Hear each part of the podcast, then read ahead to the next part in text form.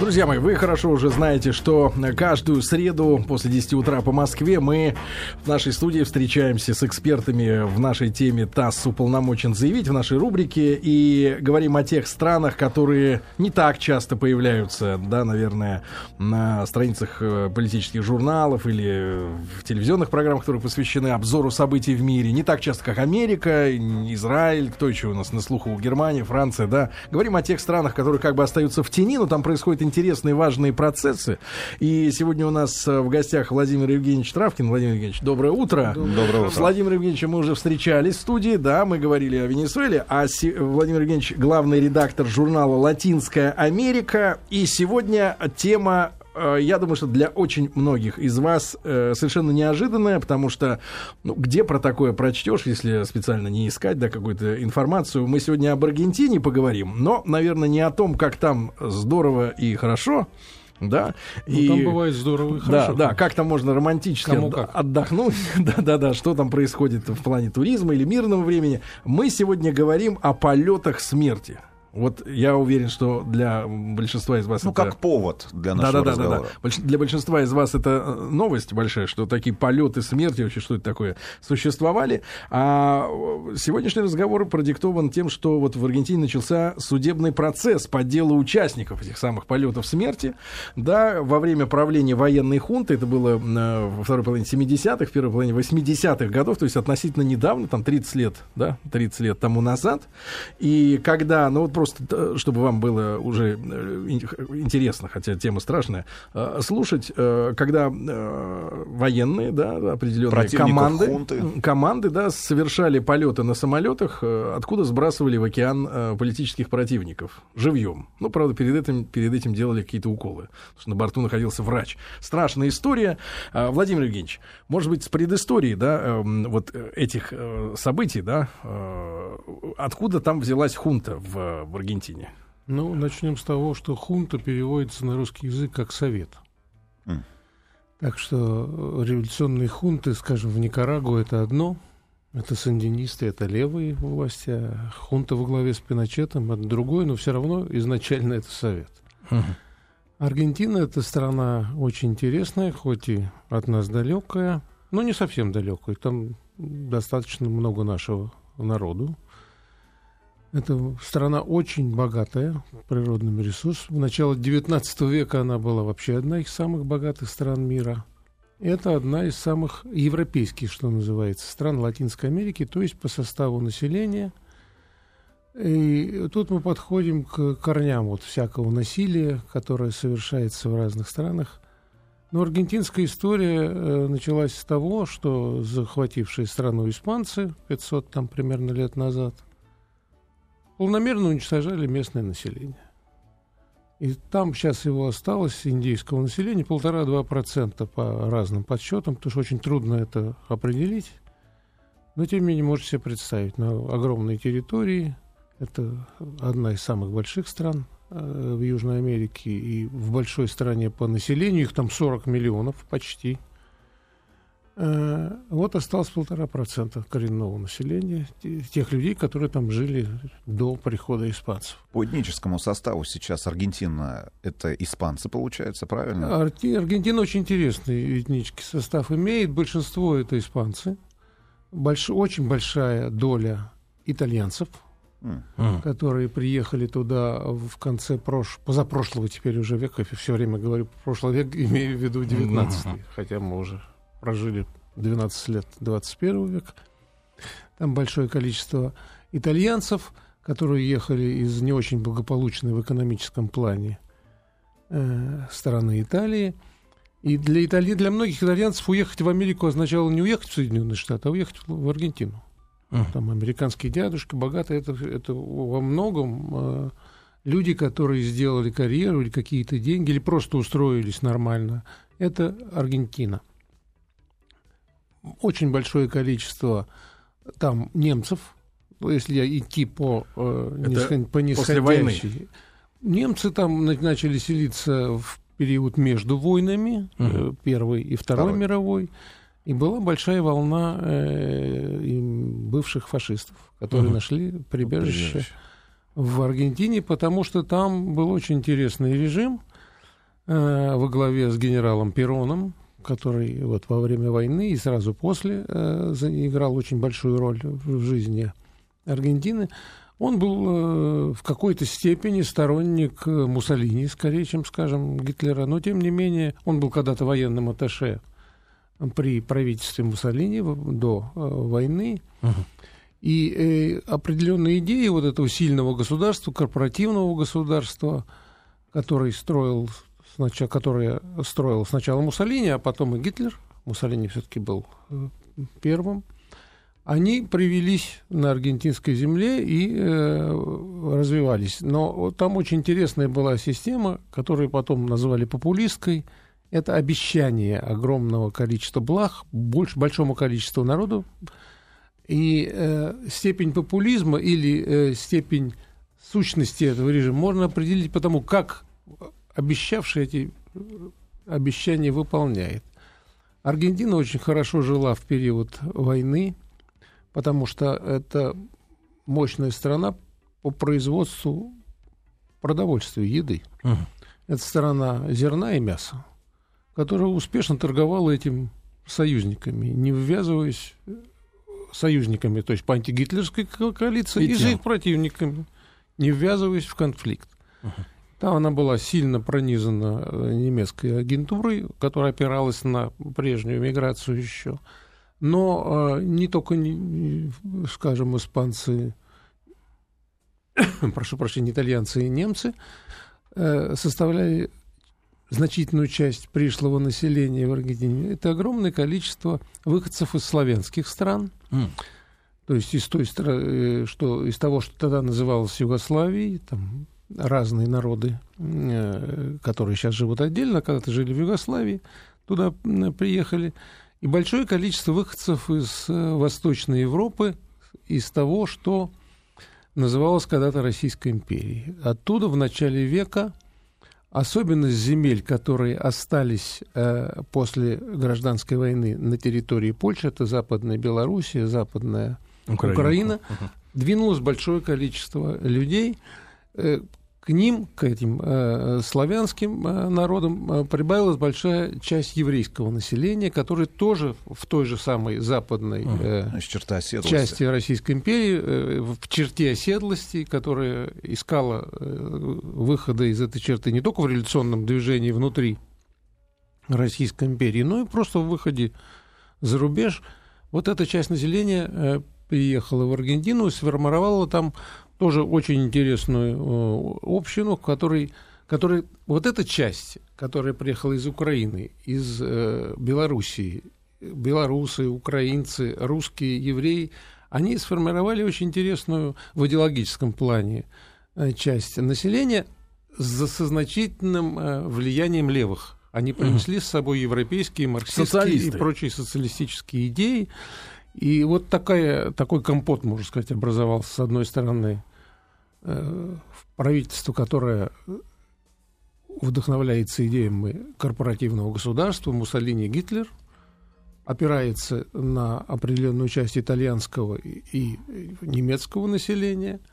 Ну, естественно, эти идеи охватывают и остальных. Но есть очень сильное европейское прогрессивное влияние, которое... Э, э, обеспечил импорт социалистических идей в эту страну. Вот а, друзья мои, там сегодня... правил Перон. Это вот история да, да. этой страны э, до э, тех ужасных событий, да, о которых да. мы с вами Я говорим. Я хочу просто пояснить тем людям, которые только что к нам присоединились. Друзья, мы, у нас сегодня в рубрике «ТАСС уполномочен заявить» снова в гостях Владимир Евгеньевич Травкин, главный редактор журнала «Латинская Америка». Мы сейчас поговорили о предыстории э, ситуации в Аргентине. Об этой стране мы сегодня говорим, поскольку там начались судебные процессы э, над участниками военной, э, военных преступ... Нет, преступлений до да, семьдесят шестого восемьдесят третьего годов, когда осуществляли в частности, полеты смерти, когда с бортов самолетов сбрасывались в океан политические противники. Да? И вот такая цифра приводится, как тридцать тысяч человек, бесследно пропавших. Да? И вот мы говорим о том, как эта вся ситуация развивалась.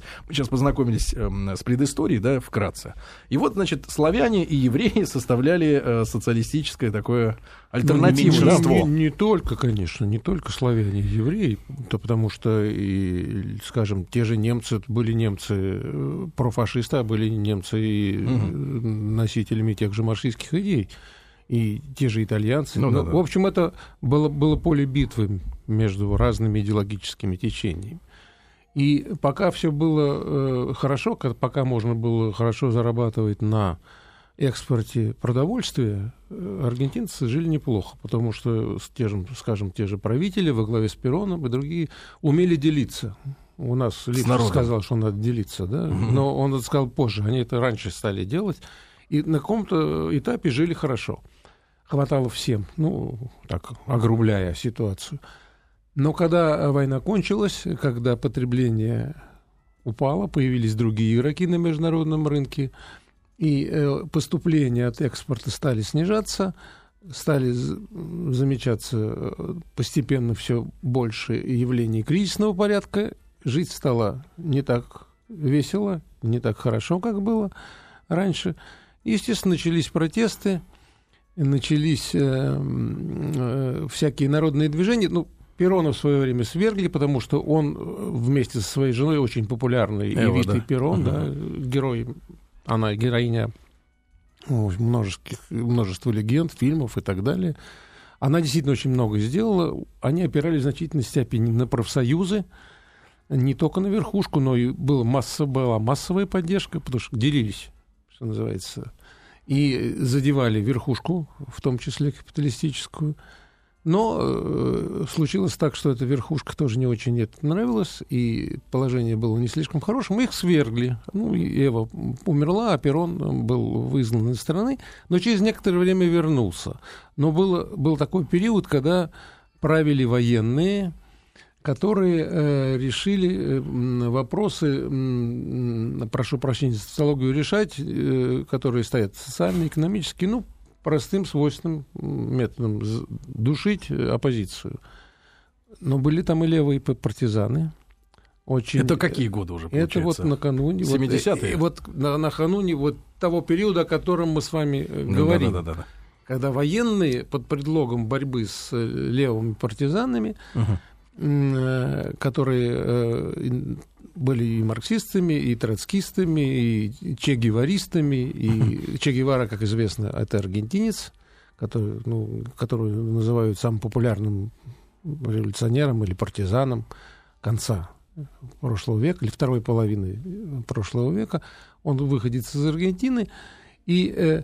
Аргентина оказалась пронизана многими, многими вариантами социалистических, марксистских, левых идей. Часть из них, опираясь на опыт, скажем, кубинской революции, только что победившей в то время, это... решили, что можно добиться революционного преобразования вооруженным путем. Реакцией на это было... были военные перевороты и вот образование этих самых военных хунт. Одна за другой стали, один за другим стали приходить к власти генералы, сменявшие друг другу власти, которые закручивали гайки до нельзя. Но они э, гайки можно закручивать, а экономическое положение таким образом не всегда исправляется. И они наделали много разных ошибок экономических, совершили огромное количество преступлений, что, собственно, и привлекает сейчас наше внимание, да, вот раскрытые факты, угу. потому что не только ловят людей, которые избежали правосудия, но они... Даже в тюрьмах находят уже сидящих бывших сторонников военного режима и активных действующих лиц и снова судят по вновь открывшимся обстоятельствам. И вот это, эти полеты смерти, они, к сожалению, осуществлялись не только в Аргентине. Сейчас, скажем, в Чили сидит в тюрьме бригадный генерал Мигель Краснов. Михаил Наш Семенович человек. Краснов. Наш, да, это интересно. Он никогда не был в России, но родился э, в семье атамана Семенова, который воевал сначала против советской власти во время гражданской войны, а потом э, был генерал-лейтенантом вермахта, возглавлял казачьи части, которые воевали с немцами против нас. Эти части воевали в том числе и в Сталинграде, на немецкой стороне. Потом он был пленен англичанами, потому что казачки пошалили еще и на Балканах, и столкнулись в Италии с англичанами, англичане, помимо того, что они нас не люб... были наши союзники во время Второй мировой войны, не очень не любили казаков, которые, которые зверствовали в Италии. В общем, они отдали нам казачков во главе с Семеновым. Мы Семенова вместе со Шкуро, с другим белым генералом, благополучно повесили после войны, после судебных процессов. Но вот этот внучатый племянник оказался там в Чили, кончил военную школу, при Пиночете был, э, сделал хорошую карьеру, начал лейтенантом, а кончил бригадным генералом. Но он э, участвовал в репрессиях против чилийцев, и у него там нескончаемое количество приговоров. Правда, он держит хвост пистолетом и говорит, что он всегда боролся с коммунизмом, он казак, он такой замечательный парень. У нас находятся люди, которые вот даже среди казаков, ну, казаки тоже разные были, было червонное казачество, было белое казачество. Так вот, теперешние казаки некоторые защищали вот такого человека. И этот человек, почему он сел в тюрьму? Потому что выжили люди, которых бросали с вертолетов уже чилийские летчики. Да вы что? Вот случайно что, совершенно. Так, так, думали, так что все открыто, что все но становится явным. Улетели от берега. Это один из, один из уроков э, вот этих процессов, которые сейчас проходят. Лететь дальше. Да, надо думать, э, как летать, да, и куда лететь. Вот у меня э, был один знакомый, журналист аргентинский, он э, офицер бывшей uh-huh. аргентинской армии, но он был во время хунты на стороне партизан. Он ушел из э, армии, и то, что там не была она однородной, ну, конечно, меньшинство, это были сторонники левых. Вот он, он сидел в тюрьме в аргентинской во время э, этих э, военных чудес. Он мне рассказал очень интересную вещь. Аргентина имеет, как вы знаете, очень э, большой выход к югу, к Антарктиде. Да. Холодные южные моря. У Аргентины большой флот, и есть в том числе суда, занимающиеся научными исследованиями побережья. Ага. Ну, как везде, это океанографическая всякая ага. работа, обычно в руках военных. Так вот, он сидел в плавучей тюрьме. Он сидел на корабле. Uh-huh. Не хватало места уже в обычных тюрьмах. Это почему не хватало места? Изобретательность человеческая, а. она не только на вертолеты распространяется, Креатив. но и на Креатив. морские суда. Да, да. А. И он сидел в том месте, где, который, где стоит кабистан. Это штука, на которой наматывается якорная цепь. Uh-huh. Это неотапливаемое помещение, просто ну, в, в, в, через в, дырку в, лезет цепь. Через, значит, это судно шло, занималось океанографическими исследованиями, останавливалось периодически, на, пройдя какое-то расстояние вдоль побережья, там, южного, да, и бросало якорь. Так вот, он сидел там у этого вертикально стоящего вала, на который наматывалась цепь. Да. Его никто не предупреждал, когда судно остановится и когда оно поднимет якорь. Он говорит, была задача одна — не заснуть. Потому что если ты заснешь и изменишь свое вертикальное положение, тебя намотает на эту цепь, и, и все. Можете представить, что э, получится. Так что вот эта изобретательность палачей, она не знает предела. Поэтому один из... Но всегда они должны помнить, что так или иначе тайное становится явным. Друзья, есть люди, которые знают об этих вещах. Да, друзья мои, сегодня мы в рубрике «ТАСС уполномочен заявить» беседуем с Владимиром Евгеньевичем Травкиным, главным редактором журнала «Латинская Америка», о том, об Аргентине, да, в целом, наверное, если будет время у нас поговорить об этой стране, но в частности об интересных процессах судебных, которые сейчас там идут в этой стране относительно событий конца семидесятых, начала восьмидесятых, когда военные а, вытравливали вот, в физическом плане оппозицию, да, и физически уничтожали. После новостей вернемся. Друзья мои, ТАСС уполномочен заявить. Наша традиционная еженедельная рубрика. Разбираемся в истории, и, ну и в современности, конечно, а, стран, которые не являются самыми популярными в выпусках а, наших новостей или каких-то общественно-политических программ. И сегодня вот история, связанная с Аргентиной. Да, страна, наверное, которая неплохо нам знакома по винам. Прекрасное по вино. Мясу. По футболу. Да, по мясу, да-да-да. По футболу, Марадон. Вот. И по Че Геваре, да. Хотя на родине он не особенно долго задерживался, поехал с гастролями. С гастролями. Да, да, да, да, зарабатывать. Да. Закончил высшее учебное заведение. Он же медик, да? Он врач. Да, да, да. Так вот, друзья мои, сегодня у нас в гостях Владимир... Но методы у него были своеобразные. Методы лечения. Хирургические. Да, Владимир Евгеньевич Травкин у нас сегодня в гостях. Снова главный редактор журнала «Латинская Америка». И мы говорим о процессах судебных, которые вот прямо сейчас идут, да, вот в наши дни. Да, вот сейчас. Над участниками военных, военной расправы над оппозицией с семьдесят шестого по восемьдесят третий годы осуществлялись полеты смерти. Интересная история. Значит, был среди подсудимых, например, капитан армии Альфреда Астис по прозвищу «Белокурый ангел смерти». Экипаж состоял из летчиков, из тех, кто выкидывал, и, и врача, врача, который вкалывал какой-то препарат, да, лекарство. Ну, вспомните известного доктора Менгеля, который работал как ну, медик это страшная, в да, концлагерях у фашистов. Да. И, как а... говорят, скрывался потом, опять же, в Латинской Америке. Как вы говорите, не столь у нас популярный, но все-таки немножко известный. Угу.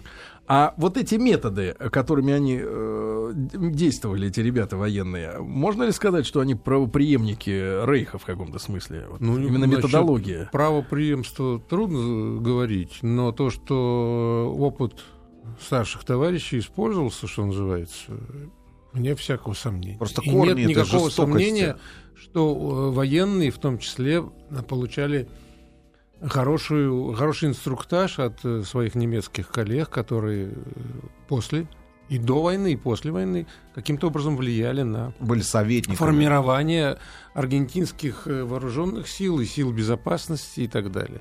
После войны да. в значительной степени немцы были потеснены, конечно, американцами.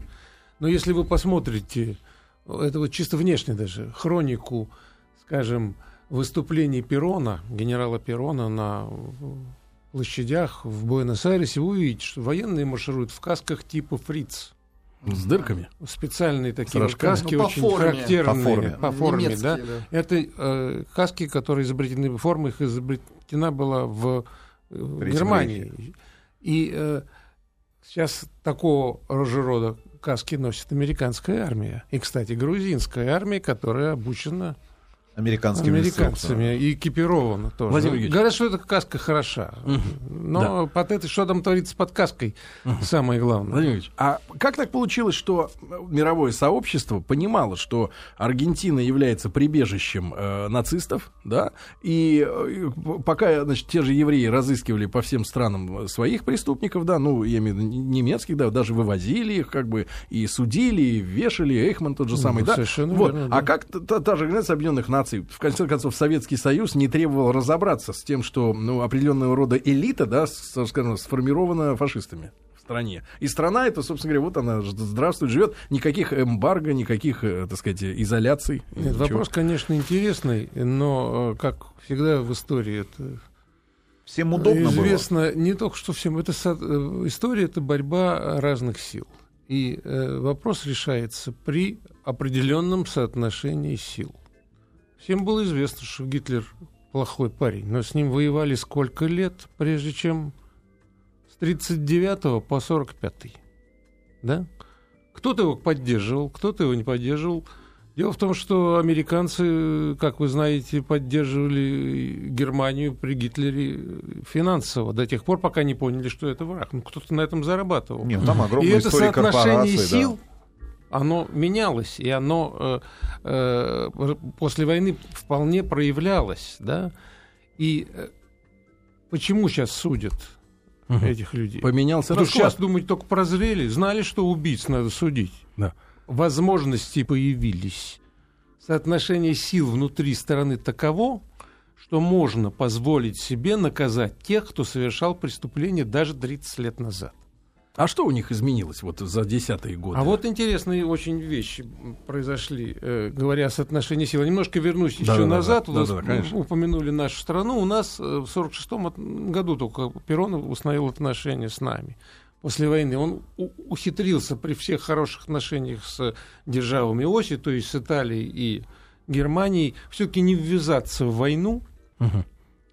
И после войны он не мог уйти от того, что нужно иметь отношения с одной из стран-победительниц, с ведущей страной антигитлеровской коалиции, то есть с нами. Было установлено отношение Сталин тоже проявлял тогда большой интерес к Латинской Америке, и аргентинский посол, даже один из немногих, имел беседу со Сталиным, и у Сталина, говорят, была идея создания Федерации латиноамериканских государств. Каким-то образом он думал и об Аргентине, как об одном из центров этой федерации. Uh-huh. И это, кстати, нашло отражение в таком интересном факте, что Сталин подарил аргентинскому послу дачу в Серебряном Бору. И эта дача до сих пор, сейчас она в ремонте, пользуется, используется аргентинским посольством. Серьезно? Да. Так что на Аргентину смотрели с разных сторон, в том числе и из Москвы.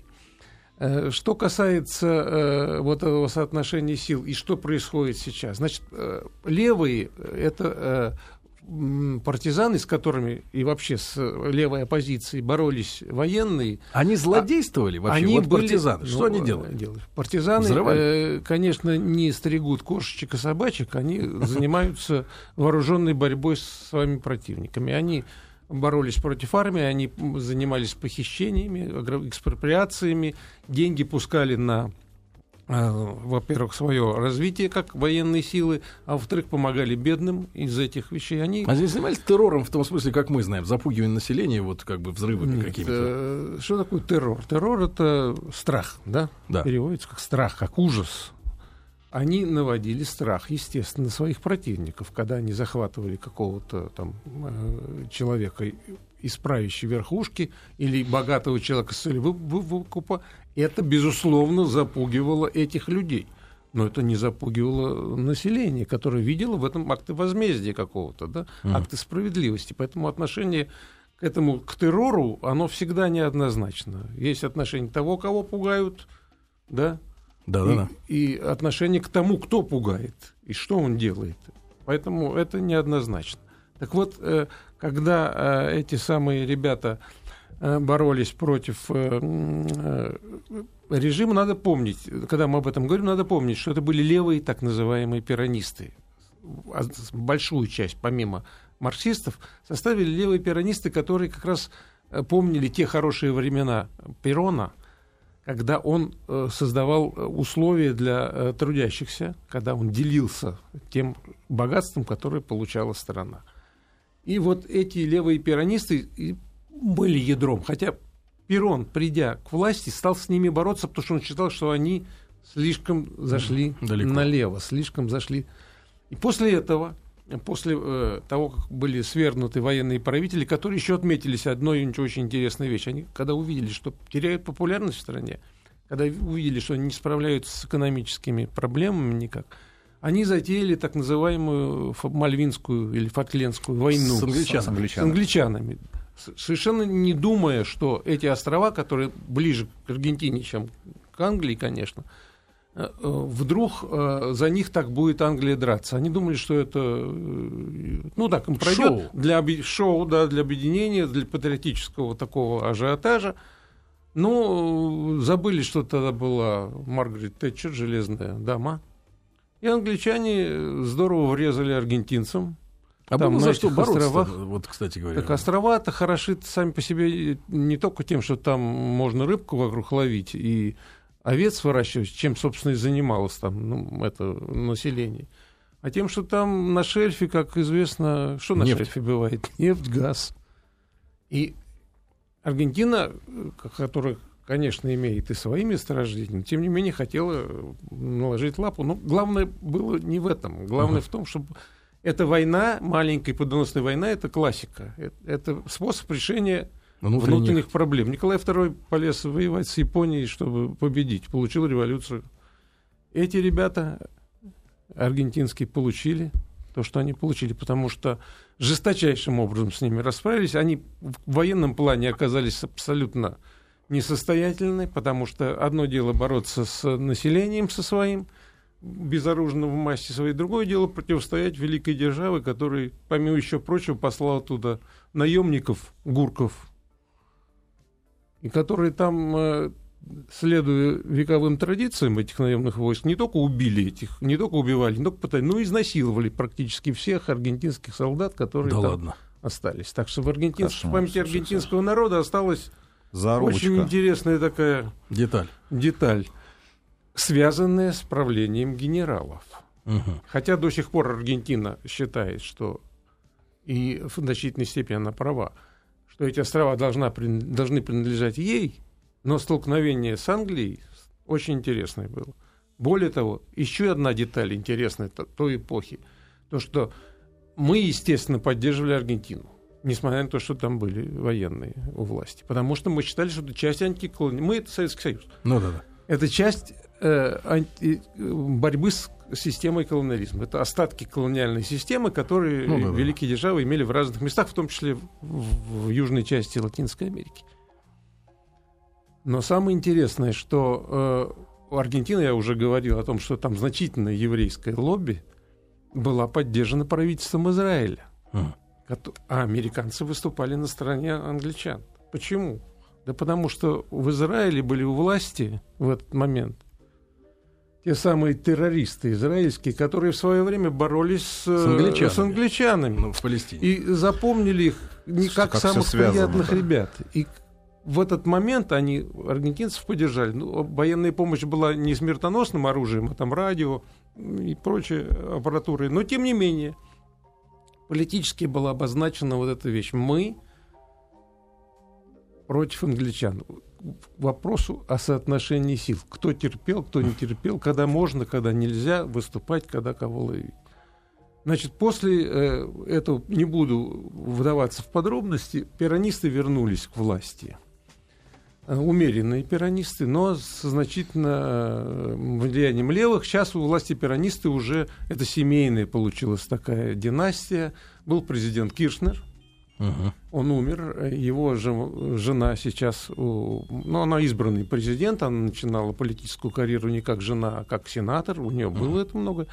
Но в стране за годы правления перонистов очень интересные произошли процессы, они отказались от попыток неолиберальных преобразований. Дорогие друзья, как всегда, только касаемся слегка темы. Э, за время эфира час проходит мимолетно. И сегодня у нас в гостях Владимир Евгеньевич Травкин, главный редактор журнала «Латинская Америка». Сегодня об Аргентине говорим. Да, действительно, вспомнили вот Фолклендские, Мальвинские да, острова, события восемьдесят второго года. И э, к тому же периоду э, относится завершение, в кавычках, да, вот выступления хунты, которое сбрасывало в океан с самолетов э, оппозицию да, до тридцати тысяч человек. Сейчас идут процессы. Владимир Евгеньевич, так вот, сейчас у власти женщина, да, у них президент? Сейчас у власти перонистская партия, ее возглавляет женщина. И вот эти процессы начались совсем недавно, да, люди будут садиться и саж... садятся уже, да, в тюрьмы. Нет, во-первых, люди сидели и раньше, да. при приходе перонистов, генералы сидели, сейчас до- до- доходит дело до исполнителей.